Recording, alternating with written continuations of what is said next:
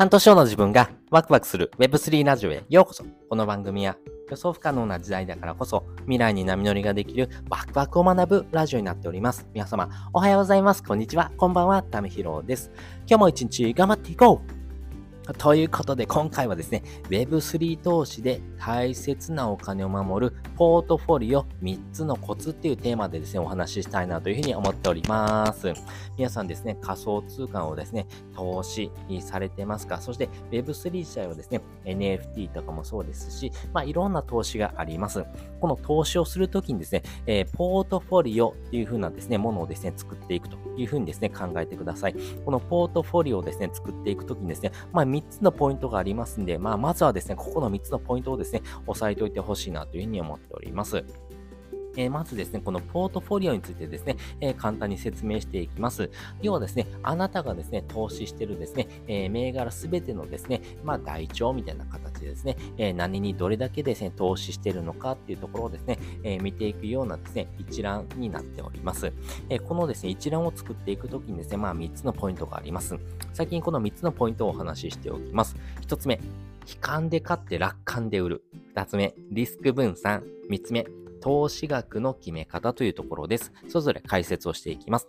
でまず一つ目ですね。悲観で買って楽観で売るというところですね。もうこれはですね、もう仮想通貨とかですね、えー、Web3 とかあ一切関係なくですね、えー、お金を稼ぐ原理原則のお話ですね、えー、基本的にですね、安い時にですね、たくさん買って高くなった時にたくさん売るというふうな形がですね、え利益をですね、最大化する大きなポイントになっています。なので、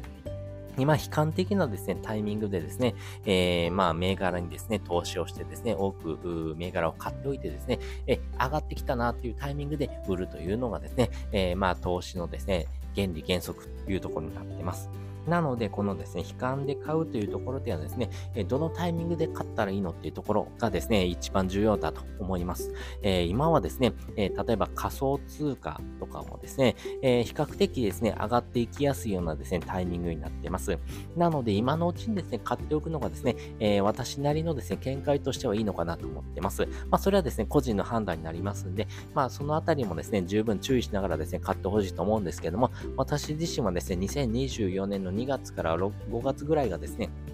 えー、ビットコインのですね、半減期になっていきます。まあ、それに向けてですね、えー、価格が上昇していくっていうところはですね、えー、過去の経験則、まあ、3回ほどですね、え、半減期っていうのがありましたけども、そのですね、半減期のですね、データも見ながらですね、まあ、このあたりのですね、タイミングからですね、価格が急上昇していきやすいっていうところにですね、なっておりますんで、私自身はですね、そのあたり、今のうちにですね、買っておいた方がですね、お得なのかなというふうに考えています。なので、そのあたりもですね、え、自分のですね、考え方、そして、え、どういうふうなですね、え、まあ、哲学でですね、えどの銘柄を買うかっていうところをですね、あなた自身がですね、考えてほしいんですけども、私自身はですね、まあ、ビットコインとかですね、え買っておくのがですね、まあ、いいのかなというふうに考えております。そして二つ目ですね、リスク分散なんですけども、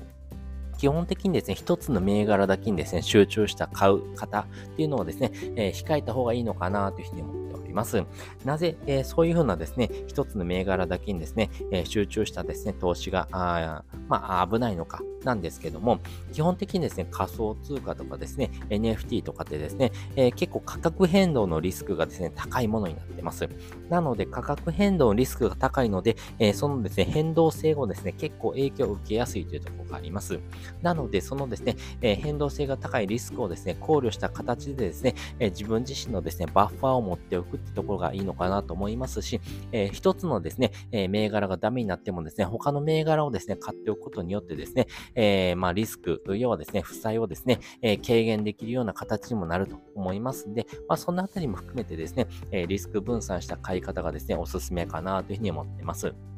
あの、国の運用でもですね、えー、株、あとは債券とかもですね、国内、国外っていうのはですね、えー、4つのですね、えー、ジャンルに分かれてくるのかなと思うんですけども、えー、均等にですね、25%ずつ先生購入してですね、運用していくっていう方法がですね、国の運用でもですね、使われています。なので、えー、国を運用していくためにもですね、そのリスクをですね、えー、極力減らすようなですね、購入の仕方というところで、えー、ドルコスト平均法って言われている方法をですね、活用されるケースが非常に多いいというところがありますので、まあ、今回のですね、投資に関してもですね、えリスク分散していこう。特に、えドルコスト平均法を使ってですね、あなたが投資したいような先をですね、え分散させておく方がですね、えいいのかなというふうに思っております。そして3つ目ですね、じゃあ投資額の決め方なんですけども、じゃあどれぐらいをですね、これ買った方がいいのってことなんですけども、基本的な考え方としてはですね、えー、投資初心者であれば、えー、基本的にはポートフォリオの10%をですね、目安にですね、えー、考えてもらうのがいいのかなというふうに思っております。えなぜ10%なのかなんですけども、基本的にですね、リスクがですね、高い。要は、え価格変動のリスクが高いというところいうところがありますんで、やっぱりですね、ここの価格変動のですね、えー、まあ、下げ幅あ、要はですね、負債をですね、負った時のですね、リスクをですね、えー、回避するためにですね、えー、そのリスク分散というところでは10%程度がですね、えまあ、許容範囲内のかなというふうに思っております。なので大きな負債をですね、被った時にですね、えー、最低限のですね、えー、リスクをですね、えー、まあ許容する。要はそこにですね、抑え込むためにはですね、まあ10%ほどがですね、まあ目安になってくるのかなというふうに思っておりますし、あとはですね、他のですね、えー、まあ銘柄のバランスもですね、取るためにですね、えー、過剰なですね、投資をしないこと。まあ基本的に余剰資産でですね、運用するってことが十分大事にはなってくるんですけども、ポートフォリオの偏りによってではですね、リスク分散がですね、最大化できないようなですね、えー、場面っていうのもあると思いますんで、まあ、ポートフォリオをですね、作っていくときにはですね、まずはですね、えー、投資のですね、10%をですね、目安にですね、投資していくのがですね、えー、まずはおすすめなのかなというふうに考えております。あとはですね、えー、投資がですね、少しずつ分かってくるとですね、えー、自分なりのですね、買い方とかですね、ポートフォリオのですね、考え方、哲学っていうのも、えー、出てくると思いますんで、それはですね、あなた自身の考え方とかですね、えまあ、ポートフォリオのですね、作り方っていうところをですね、考えてもらいたいなというふうに思っておりますけれども、まずは投資初心者であればですね、えまずは10%を目安にですね、買っておくのがいいのかなというふうに思っております。ということで今回ですね、えー、Web3 投資でお金を守るですね、ポートフォリオの作り方、まあ3つのコツについてお話をしておきました。もう一度おさらいをしておくとですね、えー、悲観で買って楽観で売るというふうなですね、えー、原理原則をですね、まずは覚えておきましょう。その上でリスク分散できるような買い方っていうところをですね、えー、心がけていきましょう。その上で、えー、投資額の決め方っていうのはですね、こういうふうな考え方を持ってですね、えー、投資するのがいいんじゃないのってことをですね、お話をさせていただきました。そして本日の合わせて聞きたいです。本日の合わせて聞きたいはですね、パンケーキスワップが爆撃である3つの理由についてですね、えー、概要欄にリンク載せております。えー、パンケーキスワップ、今すごいことになってます。えー、パンケーキスワップですね、今バージョンがですね、たくさん変わっておりまして、